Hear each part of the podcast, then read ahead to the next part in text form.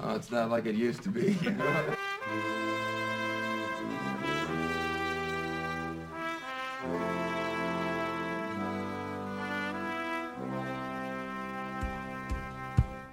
G'day and welcome to the Anarchist History of New Zealand podcast. This is the history of New Zealand for a libertarian anarchist lens, specifically that of Rick Giles. Please enjoy the ideas and let me know what you think. In this episode, we go to 1988 to learn about the government's design for taking over early childcare.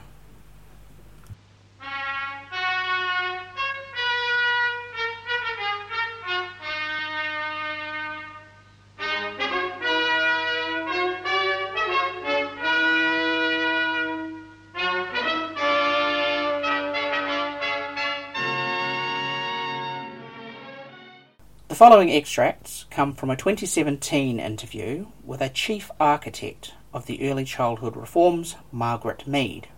Meade mentions the report she co wrote with Prime Minister David Lange called Education to be More.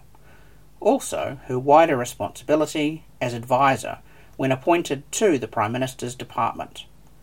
There's an interesting insight here about how politicians use staffers to seem greater men than they really are. Many voters over the years tell stories to one another about how prime ministers and other politicians amazingly remembered their names and where they worked and even how many children they had. They think the politicians must really remember and care about them. They feel connected with. And they not only vote for that person, but the interaction becomes a viral meme spreading to others. Richard Seddon asked about my wife. Winston Peters bought me a beer. Of course, the politicians don't really know or care about us, but they know this behaviour leads to success. So, how do they do it? Easy.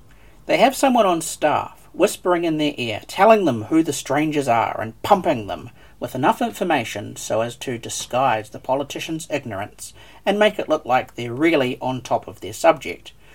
Of course, acting talent is also required to sell it. Meade was recruited to whisper in the Prime Minister's ear when he had to be in a room with educationalists, an experience she describes here as surreal. That's what they wanted. They wanted somebody who had knowledge of all sectors, which was blimmin' scary at times. You know, you start off, head off, get into the Prime Minister's car to head off to some meeting where he's got to meet and greet and talk with people, and then tell, tell me about, brief me about so and so, and you go, I probably don't know very much more than you do, actually. it's quite quite scary at times. He kept it was real surreal. I had I had the whole, to begin with. I had the whole education sector as my area to cover.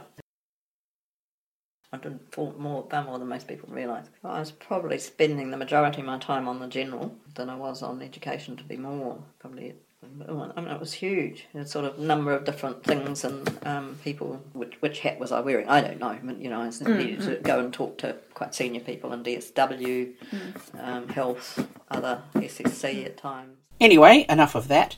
It's time to dig into what Labour 4.0 had in mind for early childhood education when they came to power in 1987.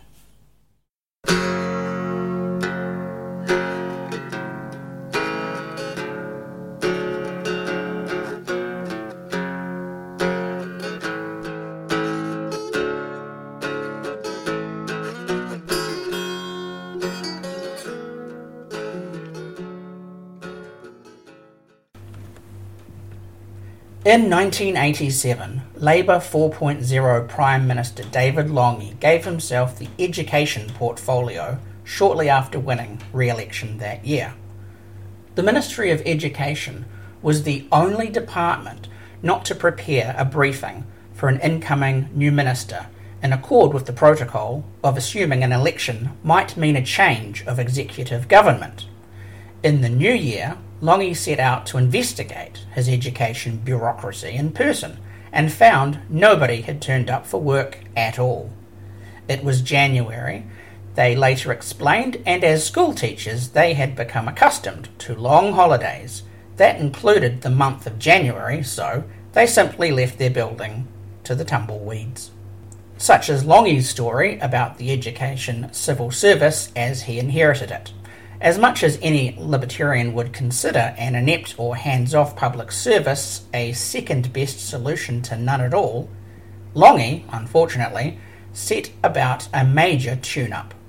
His Tomorrow's Schools reforms brought the nation's over five years old pupils under his capture, but he also did the same for early childhood care and education, ECCE. For this, Lange picked out Anne Meade, who co authored with him The Meade Report, 1988, or Education to Be More, report of the Early Childhood Care and Education Working Group.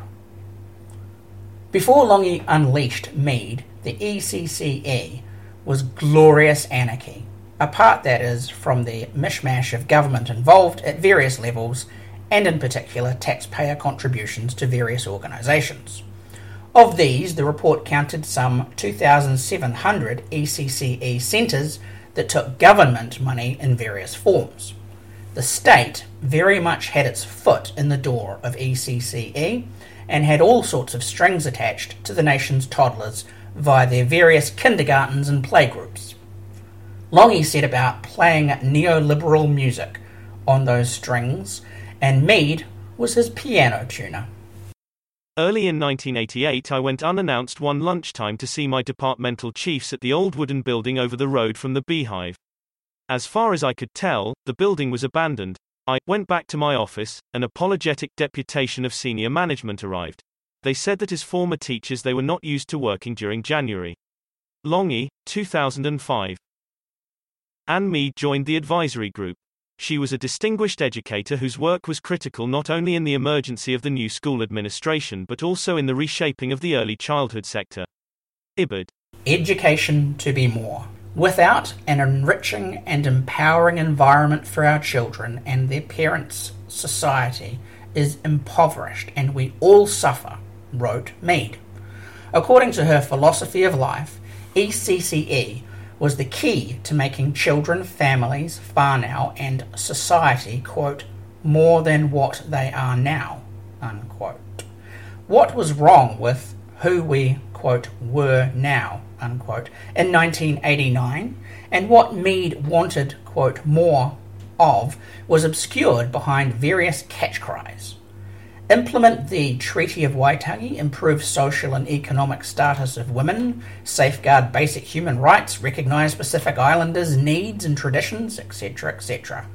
To Meade, with her grounding in developmental psychology, the way to make a new New Zealand was to start with the young, the Meade Report's ambition was no less than social engineering to build a new New Zealand.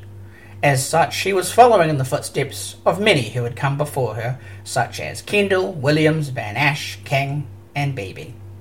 Meade was axiomatically a statist, writing of ECC services that they were so important that, quote, public funding for them is essential, unquote as if something being important automatically required government control. Despite the headings and bullet points being obscure catchcalls, the subtext of the Meade report is full of what this woman really meant. The true subheadings to be plucked out were Big Brother must control early childhood. Parenting is a myth. It takes a village to raise a child. Big Brother in control.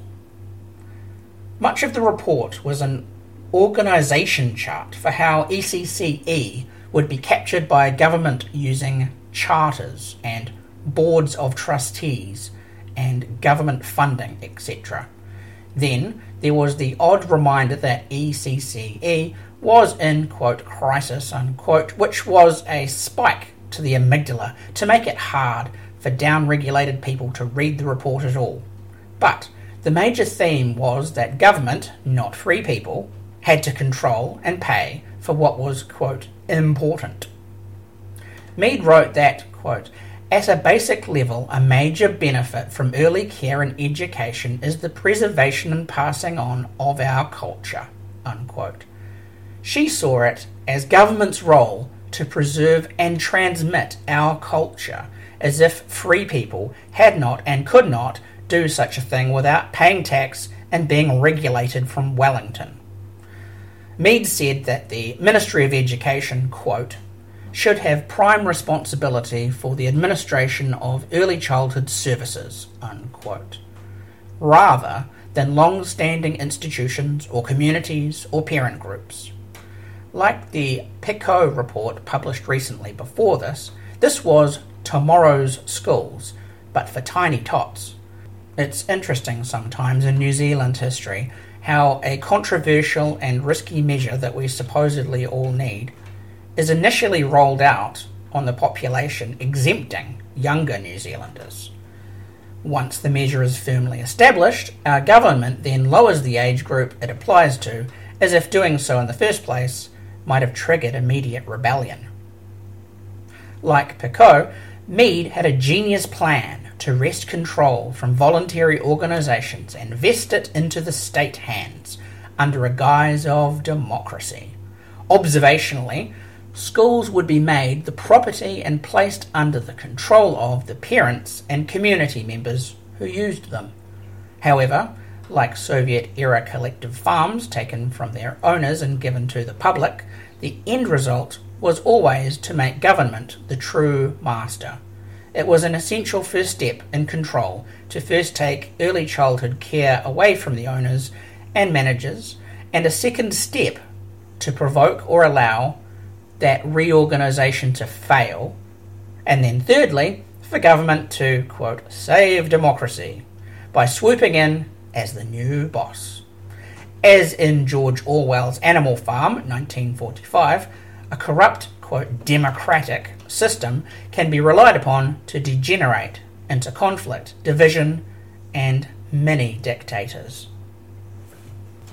A private school's values, success, learning environment, unique diversity, discrimination, judgment, choice of client, and traditions were an anathema to Meade Lange. Writing, quote, the discrimination elements of the current system will be removed. In the past, government paid no attention to equity of access to resources. Our funding proposals will both introduce and maintain this equity of access. Unquote. The authors intended to socialise successful ECCE and hand it over to the proletariat.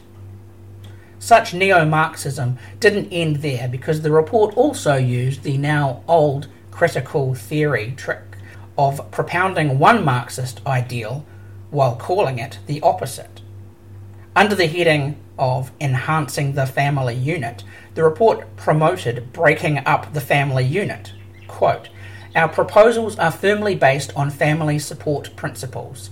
The system will assist families to meet their responsibilities for providing early childhood care and education. Unquote.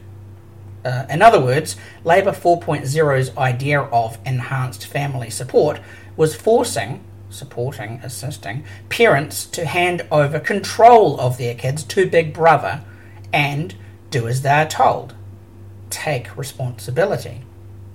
It is taken as written that families are all responsible for implementing Meade's R selected engineering project, so the only possible concept of family support is to support family obedience role. Why should the government be involved? It would not be reasonable to expect most families to acquire all the knowledge and skills necessary to provide a complete range of services. Nor would it be reasonable to expect each family to bear the full cost. We believe that the interrelated nature of the key benefits of early childhood care and education necessitate the government's presence as an administering and monitoring authority, as provider of training, and as a major source of funding. Meade. Who needs arguments when you can just say, we believe, and deploy adjectives like reasonable and nature on your side? Parenting is a myth? Meade's primary target in section 3 of the report states, quote, Myth number one, that it is bad for the child to be separated from the mother. Unquote. On the contrary, it was better to return New Zealand to the wholesale communal rearing normal to the baby boomers or the Spartans of old. Generation X kids had started forming attachments to their own parents through eye contact, attending behaviour, and even skin on skin between baby and mother. This was a marked contrast to the wheelbarrows full of babies isolated from their parents in government maternity hospitals that Lange and Meade had grown with. They sought to switch the pendulum back so that millennials could grow up as R selected. Forget parent focus, Meade said. Quality bonds must come from, quote, a number of people, unquote, and many bonds are better than a single bond. This genesis of collectivism is the making of Maori and Pacific Island cultures, and some of those cultures, she says, don't even have a special word for mother at all. Rather than bring the Stone Age primitivism into the age of civilization and individual rights, the idea of Meade was to turn the clock backwards for New Zealanders by breaking that parent child attachment bond in the earliest years. Certainly not how our colonial forebears cared for their babies, and not what we do now either. We know better, most of us. But for a span of years, c. 1920s to 1970s, New Zealander newborn babies were kept away from their mothers in separate nurseries in hospitals. 1907, Plunkett, AHNZ. There have been a number of myths, based on the view that a woman's place is in the home and that it is vital for a mother to be with her children, fell on welcoming ears after the Second World War, Meade Lange. The authors dismiss parental attachment in favour of tribal attachment, saying that the idea that a child should not be separated from its mother was based on, quote, inappropriate evidence, unquote, from the 1940s, and based on, quote, understaffed and understimulating orphanages in Britain. Unquote.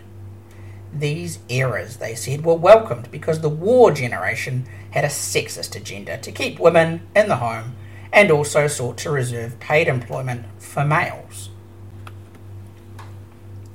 It takes a village. Quote, Early childhood services are a modern invention to replace the previous extended family unquote, the Meade report told New Zealand. Grandparents, uncles, friends, neighbours, etc., were not being complimented or recognised or capitalised, they were being replaced, according to this carefully crafted paragraph. In myth number three, we are informed that replacing the family and removing key responsibility for child rearing does not at all contribute to the breakdown of families. By what logic can that be so? When is literally, quote, replacing families not the same as breakdown of families? Meade has a two pronged Orwellian argument. One is to redefine a family out of existence so that it means anything or nothing. In the 2020s, a similar government, Labour 6.0, started using the Maori word whānau rather than family all to the same purpose. The second prong was rank name calling. Anyone who says replacing the family is breaking down the family, well, they're a myth peddler, or what we would today call a conspiracy theorist. Children, the report states, who receive their socialization from parents rather than their peers are disadvantaged. One of the stated benefits of substituting ECCE for the family is, quote, stronger family units because the family has found some extended family substitutes which can provide support and guidance. Unquote. This is an incredible statement showing poor reasoning skills in the author, or sophistry, and our 1980s ancestors. Meade literally here came out and said that a family is a stronger unit because it is replaced. This is akin to saying that a healthy arm or leg is better if amputated and replaced by a prosthetic government issue part. Or it is like a political party saying that agreeing with the Labour government is what makes people strong. What happened to New Zealand after this report? Labour 4.0 rolled out a new legislative framework to match under the specious academic cover that the report provided. Early childhood was captured more by the state, year upon year. The millennials grew up in a different environment, and their parents, though wishing to connect and transmit their culture personally, were marginalised and replaced. By the 2010s, the millennials were hurting because real life was not like their daycare centres. By the 2020s, the now adult millennials gained pain relief because they had made real life resemble their daycare centres. Grandparents were cancelled and replaced. The social capital of our people started going through the floor. Single mothers turned the state into their substitute husbands and substitute parents of their children and wrote articles such as, quote, it's never better, quote, it's never been a better time to be a single woman. The New Zealand family is changing rapidly as kids grow up today who never experienced an intact family and go on to reproduce what they patterned on too. 2000s, History, the New Zealand Nuclear Family, AHNZ. New Zealanders came to have a reduced authentic contact with their own culture and identity. That was the whole idea, and a major benefit of replacing New Zealanders' place in their own lives with a social program. Quote, At a basic level, a major benefit from early care and education is the preservation and passing on of our culture. It could be claimed that this cultural embedding could occur by other means, but the research evidence we have drawn upon in this section demonstrates conclusively that good early childhood care and education improves the efficiency and effectiveness of this process. Unquote. Preserving and transmitting New Zealand culture is supposed to be the role of living, acting, choosing individuals. It's a project our ancestors set out on in the mid 19th century or earlier, and one we have been working on ever since with various steps forward and back. The state deprives us of this development by offering to take it over from us. It's almost unbelievable that anyone would accept giving up living their life and their family and their children and their autonomous destiny to bureaucratic departments. Yet, we did, and for no other higher ideals in 1988 than the catch calls such as efficiency and effectiveness.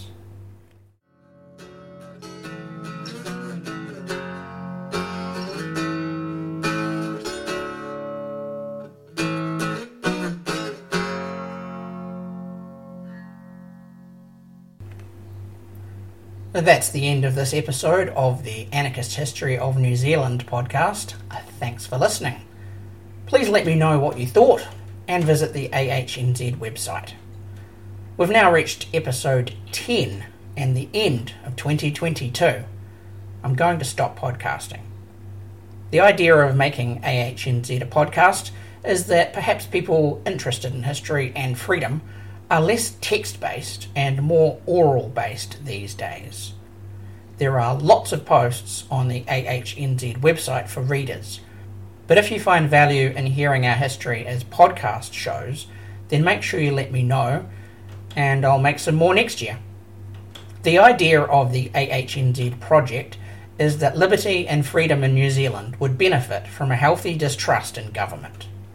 The best way to promote that is simply to tell the truth about our history.